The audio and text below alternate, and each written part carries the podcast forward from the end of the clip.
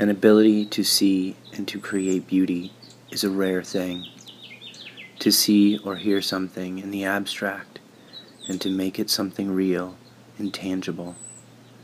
The ability to take language, reduce it to dots and dashes, send it across any distance, and get language on the other end of that distance. Beeps becoming bird song. Samuel Morse was a painter and an inventor. He died April 2nd, 1872.